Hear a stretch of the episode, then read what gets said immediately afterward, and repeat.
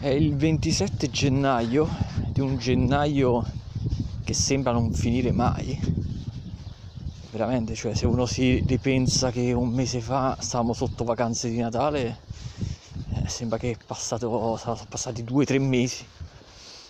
E sono le due e un quarto. Sto camminando sulla ciclopedonale e come dico sempre, una sorta di premessa, quando cammino sulla ciclopedonale se si sentono dei rumori strani di sottofondo, pezzi di conversazioni di gente che supero sul momento, o spero di no, ma si verifica anche il rumore del vento, è legato al fatto che sto camminando, quindi il pomeriggio presto, quindi ci stanno poche persone sulla ciclopedonale, però eh, ci stanno sempre. E vabbè.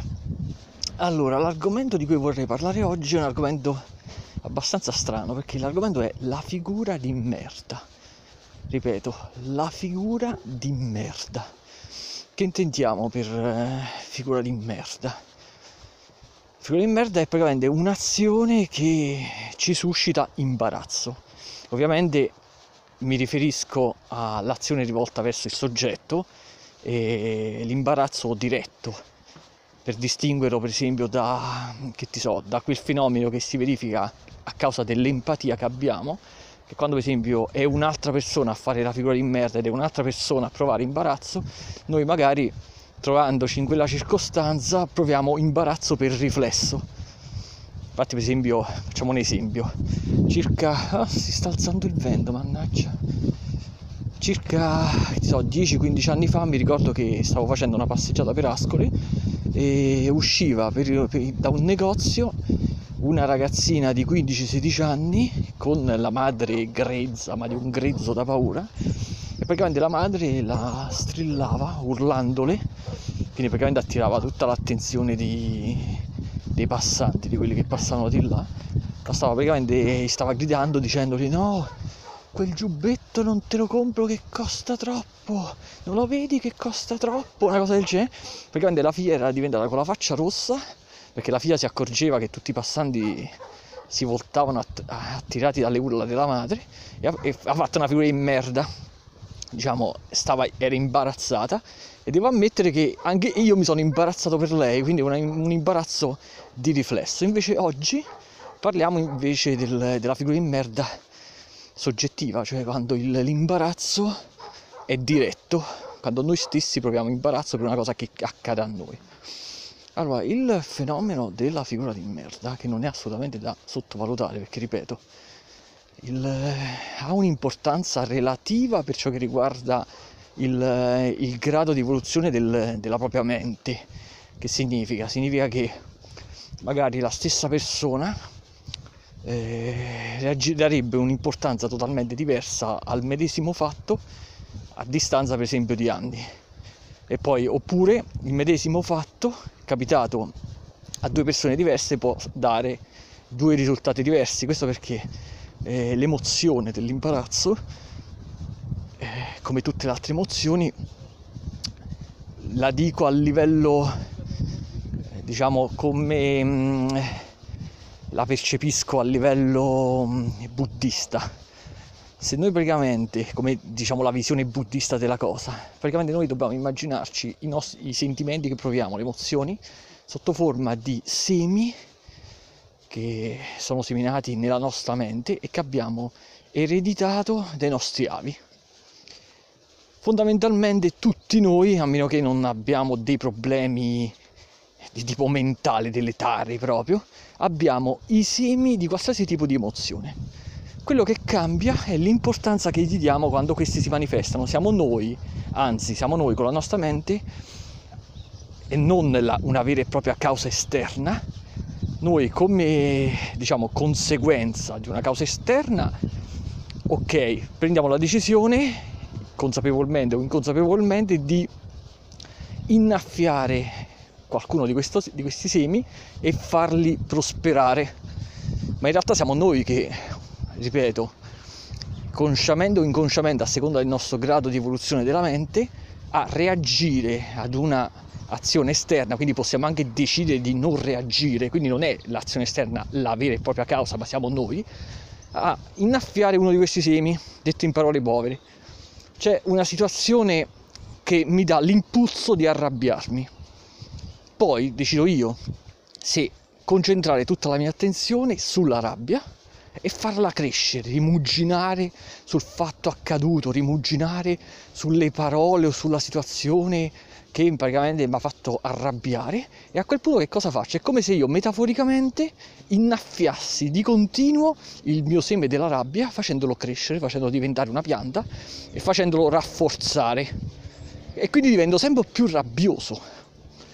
Di conseguenza, sapendo ciò, io posso mitigare la, l'emozione della rabbia provata all'istante concentrando tutta la mia attenzione su tutt'altro quindi innaffiando che so il, il seme della, del, dell'amore di altro.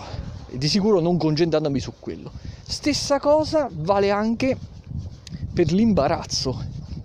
Quindi siamo noi che diamo più o meno valore all'imbarazzo che lo rafforziamo, lo mitighiamo riportandolo a livello di seme e quindi praticamente era per dire era che a parità di azione di una ipotetica figura di merda cambia, cambierà il, il, nostro comportamento sia in base al perfezionamento della, della nostra mente sia in base al, al soggetto a cui capita in realtà, come tutte le cose, ci sono vantaggi e svantaggi. Uno potrebbe dire quale sarebbe il vantaggio della figura di merda. In realtà la paura di poter fare una figura di merda potrebbe spingere una persona a evitarla a tutti i costi e questo potrebbe portare nel lato pratico dei vantaggi. In realtà il presupposto con cui eh, darebbe vita a delle azioni compiute non, è, non sarebbero proprio dei, dei, migliori perché se il presupposto per cui io faccio un qualcosa è per evitare di provare rabbia, di provare paura o di provare in questo caso imbarazzo, non è che sia proprio il top del top.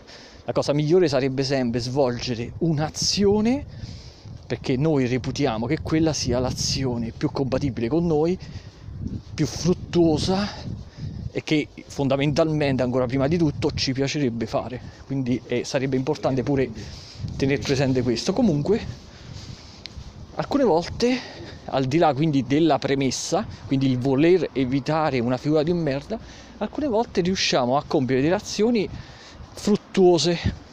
Faccio un esempio. Quando io ero piccolo alle elementari il, io praticamente andavo in una scuola dove, soprattutto in una classe, dove sia i compagni sia i, i professori, i maestri avevano instaurato praticamente un clima stile famiglia, un clima familiare. Non avevo, non c'erano quelli che sono diventati famosi ultimamente, i cosiddetti bulli. I maestri assumevano quasi un, un ruolo genitoriale e a conti fatti, considerando che facevo il tempo pieno, le ore con cui io vedevo i miei compagni di classe erano praticamente quasi le stesse di quando io giocavo con mio fratello, le ore in cui io avevo a che fare con il mio maestro erano le stesse ore con cui io avevo interagivo con mio padre. Alla fine c'era praticamente a scuola un clima familiare che praticamente mi aveva indotto a credere che uno per andare bene a scuola sarebbe bastato fare il buono. Tu sei buono e vai bene a scuola, infatti non ho mai avuto problemi all'elementare. Quando sono invece sono andato alle medie, il primo anno è stato traumatico. In quel periodo odiavo eh, l'azione di alcuni professori che consideravo poco empatici, che non avevano niente con il, il ruolo genitoriale che avevano il mio maestro e la, la mia maestra delle, delle elementari Invece poi mi sono accorto a posteriori che quelli erano veri e propri professori e il, il problema era mio, ero io. Quindi dicevo, quando eh, uno faceva materie come matematica o materie in cui non c'era l'interazione verbale praticamente, quindi le materie in cui tu studiavi, avevi, ti davano il compito e tu praticamente lo, lo facevi, se avevi studiato lo riuscivi a fare, altrimenti amen. Invece con le materie in cui c'erano delle vere e proprie interrogazioni, io praticamente ho avuto un trauma incredibile, specialmente con il professore di storia e geografia, che praticamente mi ha subito fatto comprendere sin dalla prima interrogazione che praticamente io non sapevo parlare.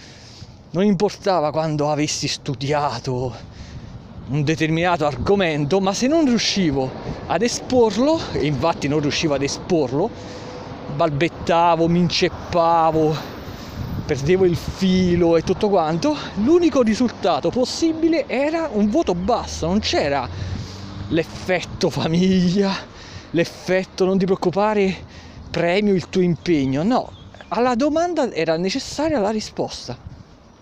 E siccome che alle medie iniziavano praticamente a piacermi le femmine, quindi diciamo durante le, già uno a quell'età si sente goffo e pieno di difetti, ma quelle cazzo di interrogazioni di storia e geografia, specialmente no, ma tutte e due perché era lo stesso professore, in cui praticamente facevo grandissime figure di merda durante, facevo davanti a tutte ste ragazzine, miei compagni di classe che erano, non, non, cui, per cui non c'era quell'effetto amicizia come quelli delle elementari, ma erano tutte tizie conosciute pochi mesi prima. Quella figura di merda di non riuscire a rispondere in maniera decente a niente, che tu magari pure con la rabbia che uno la risposta magari poteva pure conoscere ma non riusciva a formulare vere e proprie frasi degne di questo nome e fare la figura di merda davanti a tutte queste mi traumatizzò abbastanza cioè l'imbarazzo che provavo era veramente incredibile tanto che a distanza di decenni e decenni ancora oggi me lo ricordo. Però che cosa ha comportato questo? Ha comportato che non la voglia di studiare, ma la voglia di non fare, di non ripetere quelle figure di merda, mi spinsero nei pomeriggi a non solo a studiare quella, quelle cazzo di materie, ma a ripetere a voce alta una marea di volte come se fosse un, un copione di una recita, tanto che arrivavo a imparare a memoria imposs- possibili, diciamo, possibili dialoghi con un presunto professore che mi faceva determinate domande, quindi proprio come la formulazione proprio delle frasi, il cercare di non balbettare, che poi io non è che ho, ho mai sofferto di balbuzie, ma è quello, ti metteva un, un mix di nervoso con le sue domande che incalzavano, eh, rabbia perché vedevi che tutto stava andando a rotoli, nonostante avessi studiato e tutto quanto, niente, era necessario un quantitativo di tempo da dedicare alle sue materie che era praticamente il triplo, se non il quadruplo rispetto ad altre, dove invece non avevo nessun tipo di difficoltà, per esempio, vi ricordo i compiti in classe di matematica alle medie prendevo 9 e 3 quarti senza nessun problema. Invece con lui il problema era che io dovevo totalmente imparare quello che eh, alle elementari non avevo mai imparato, cioè creare delle vere e proprie frasi, riuscire quando per esempio uno non eh, ricorda qualcosa, riuscire a deviare l'argomento su tutt'altro, anche semplicemente poter dire no, questo non mi ricordo, mi scusi? Niente, non mi usciva. Io praticamente uno faceva eh, scena muta per certe, risp- certe, domande, una cosa assurda. Ma poi non solo io, eh, anche altre, altri compagni. Mi ricordo che c'erano alcune femmine che addirittura si mettevano a piangere, c'è proprio in, imbarazzo sull'imbarazzo. Quel professore era tremendo, però in realtà lui era un vero e proprio professore che praticamente mi ha insegnato che è importantissimo, importantissima la capacità di esternare i propri pensieri. Non importa se hai i pensieri nella testa e tutto quanto, ma se tu li devi, devi comunicare con una persona, devi saper esternarli. Più riesci a costruire delle frasi degne di questa e più eh, sai comunicare. Quindi in questo caso, quello che ho detto finora è una, un esempio per cui la voglia assoluta di non fare figure di merda da, non proprio davanti al professore, ma davanti ai miei compagni di classe, mi hanno dato dei, dei frutti, dei buoni frutti. Ovviamente il presupposto è sbagliato, perché il presupposto era capire la necessità di migliorare un linguaggio e quindi tu lo facevi perché avevi capito. Però diciamo che considerando che ero un bambino, la, la cosa migliore è stata, cioè la cosa più scioccante era la figura di merda. Infatti era anche il motivo per cui, quindi è, quasi una sorta di vigliaccheria, è lo, è lo, stesso motivo per cui quando io uscivo a fare le passeggiate insieme a mio padre, mia madre e mio fratello, uno faceva il buono, faceva il buono perché non voleva fare la figura di merda, cioè la figura di merda nel senso non voleva che magari di fronte ad altri bambini mio padre o mia madre mi litigassero quindi per esempio era per evitare la figura di merda che uno si comportava bene. Quindi ripeto questo è un esempio in cui il, um, l'azione che ne è conseguita ha dato buoni frutti ma a, a prescindere vabbè dalla causa che in realtà è, il presupposto non è sano. Invece un attimo invece per esempio chi bambino che se ne fotte della, di fare la figura di merda, qua sta salendo il vento, non vorrei avere dei problemi. I bambini che se ne fregano della figura di merda invece li vediamo, per esempio, quando li vediamo che so, a messa o per la strada, che piangono e fanno casino nonostante i genitori gli strillano contro. Purtroppo in quel caso le, il, il trucchetto della figura di merda non funziona.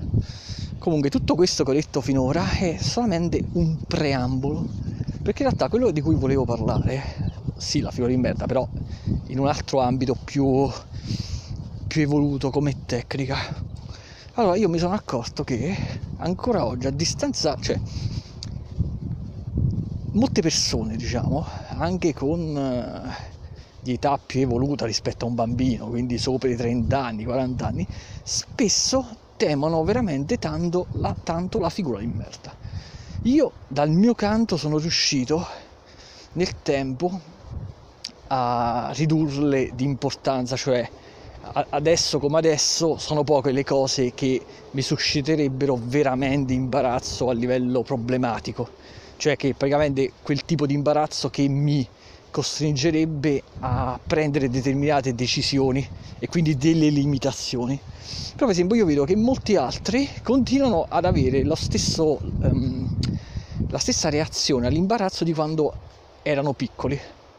Allora io mi sono accorto che se sempre da un punto di vista metaforico, no? immaginiamo una bilancia, la bilancia quella a piatti, no? col piatto di destra e il piatto di sinistra se noi immaginiamo ogni volta che dobbiamo prendere una decisione, immaginiamo di le conseguenze figura di, dell'eventuale figura di merda e le mettiamo su, su un piatto, sul piatto di sinistra.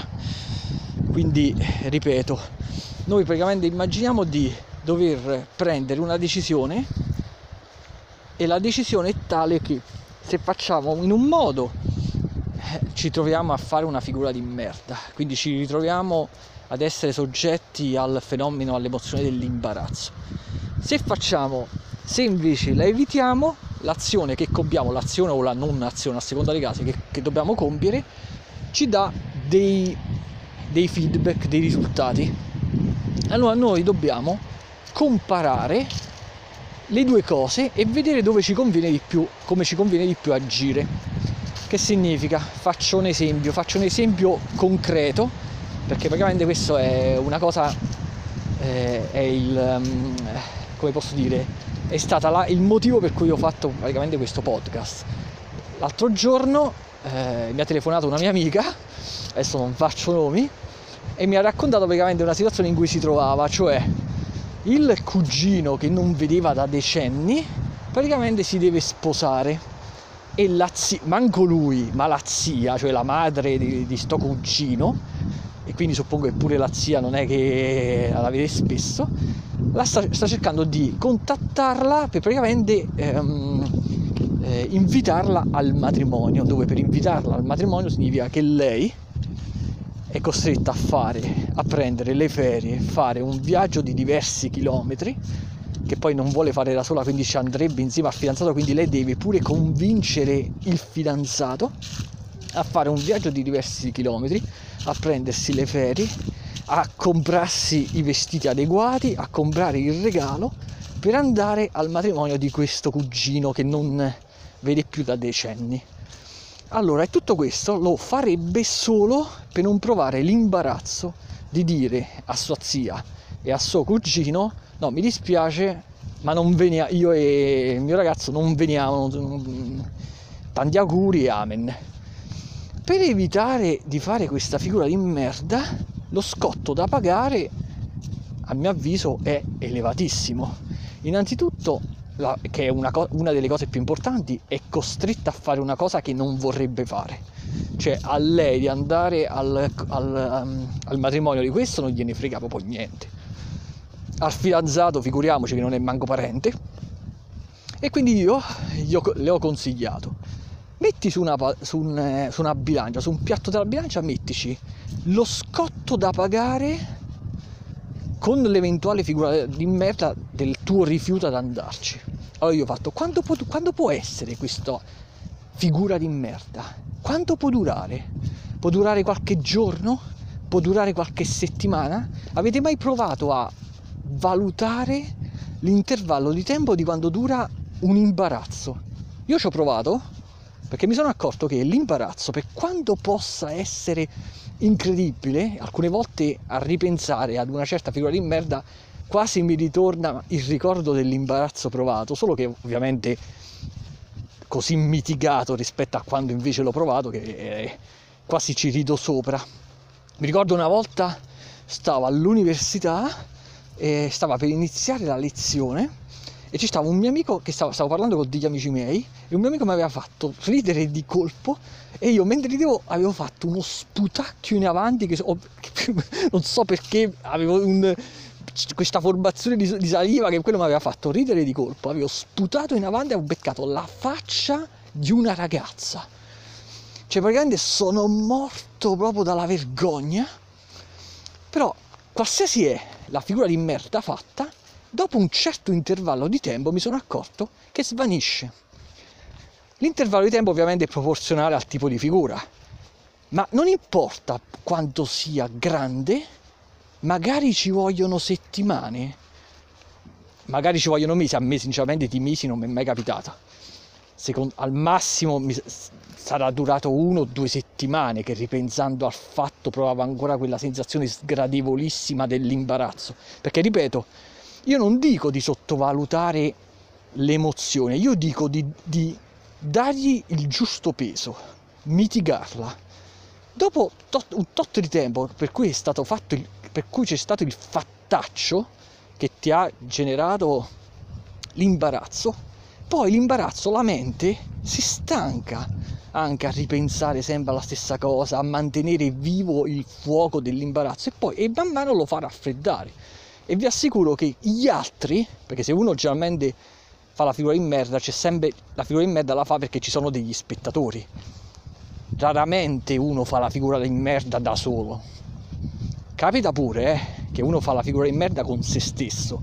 Quando per esempio uno ehm, si accorge di aver fatto una cazzata che anche se non sono presenti altri uno si vergogna con se stesso, ok, però generalmente le figure di merda si fanno in presenza di un pubblico, cioè qualcuno per cui proprio la presenza di quelli che ci stanno guardando ci, fanno, ci, fanno, ci suscita in noi l'imbarazzo, in realtà ripeto, non è in realtà il fatto o la presenza di quelli, noi ce lo innaffiamo da solo il seme dell'imbarazzo, siamo noi che lo facciamo crescere, perché invece ci sono anche quelli che a parità di fatto se ne sbattono e il seme dell'imbarazzo rimane sotto forma di semi, non cresce, non gli danno importanza e quello rimane lì.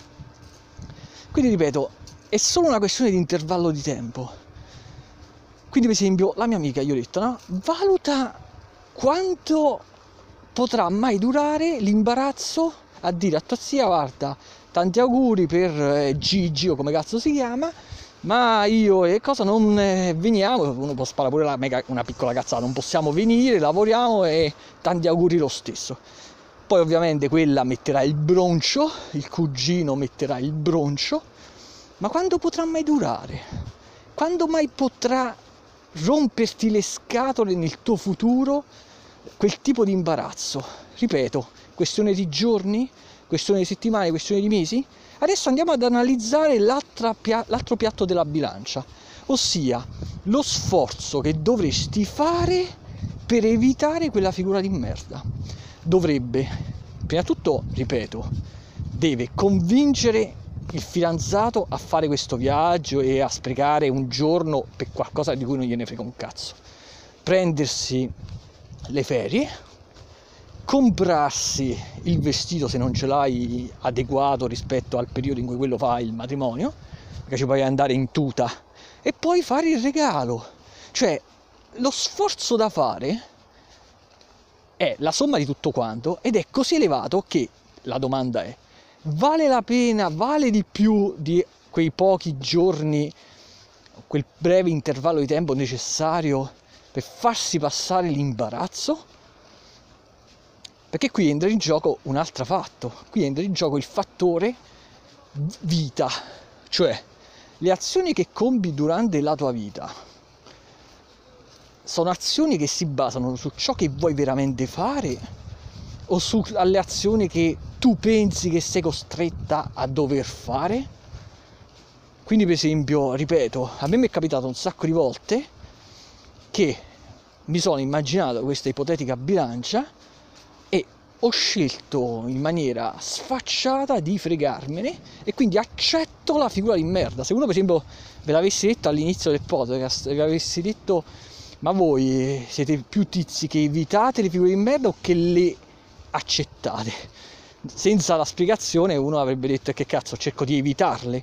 Invece a volte per evitare la figura di merda siamo costretti a incatenarci a delle azioni che noi non avremmo voluto fare. Eh, punto, potrei anche terminare qua. Per esempio io conosco delle persone che, per esempio, perché ognuno, ripeto, ogni persona è un universo a parte, ogni persona ha delle paure sue, delle caratteristiche sue, dei punti di forza e dei punti di debolezza, che comunque sono caratteristiche sue, che un altro non riuscirebbe mai a capire perché il detto io adesso mi metto nei panni di quello non vale un cazzo perché ognuno di noi è il frutto univoco, questo lo ripeto spesso, è il frutto univoco di infinite variabili che hanno preso posto.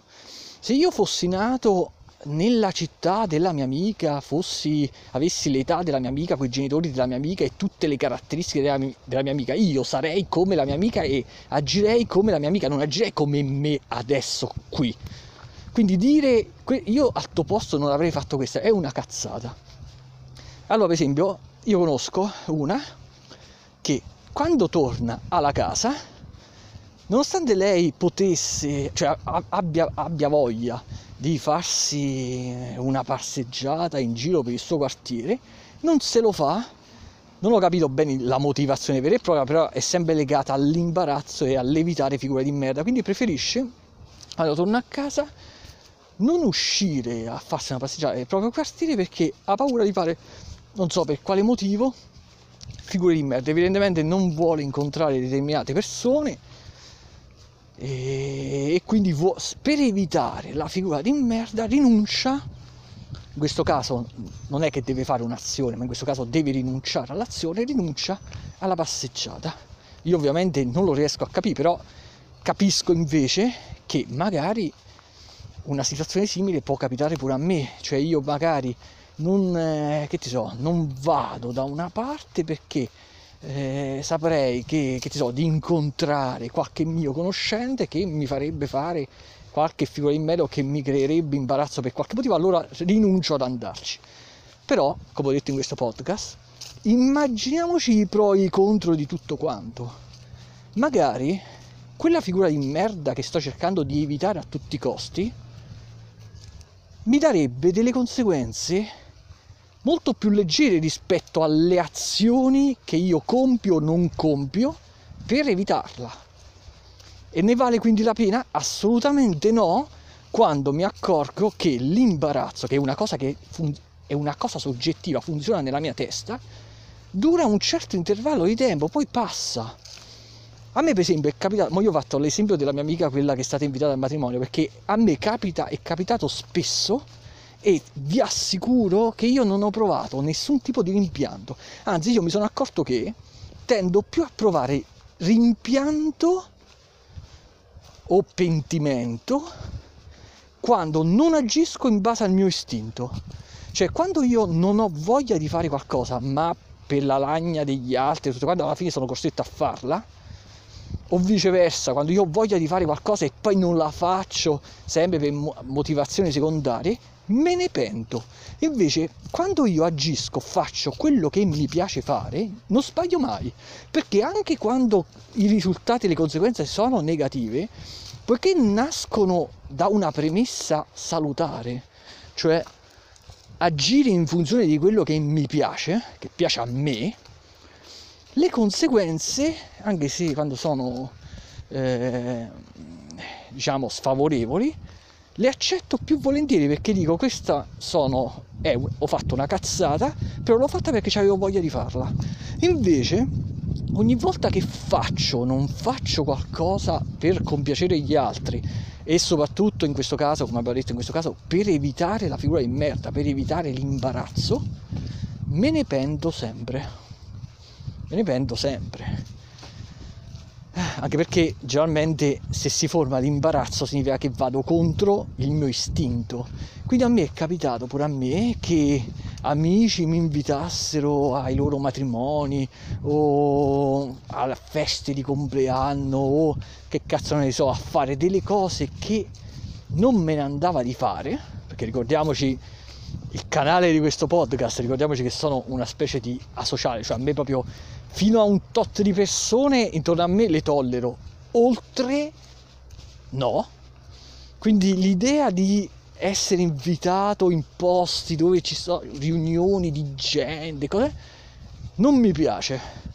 E allora mi pongo sempre la domanda, ok, ma se adesso rifiuto l'invito, ovviamente faccio una figura da asociale, una figura di merda, diciamo, perché rifiuto un amico che mi invita da qualche parte, è una figura di merda, diciamo, no?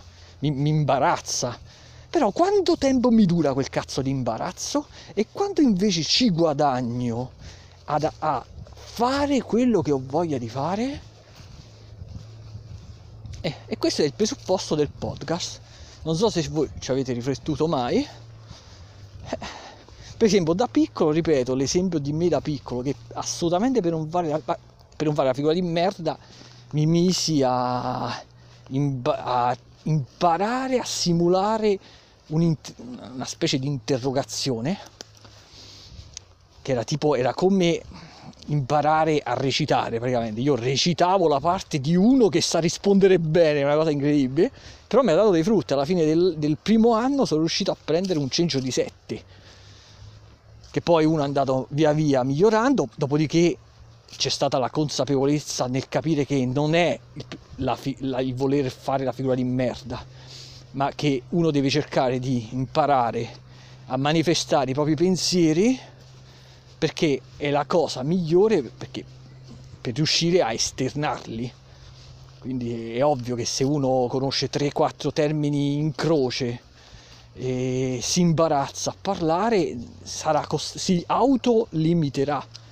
Quindi per esempio io conosco un sacco di gente che potrebbe tranquillamente fare dei video su YouTube o dei podcast o delle fotografie per divertirsi a esternare il, i propri pensieri riguardanti a varie tematiche che trattano, eh, però non lo fanno perché si sentono in imbarazzo. Però la domanda è, ok, ti senti in imbarazzo, ma cazzo, quando può durare mai l'imbarazzo nell'apparire in video?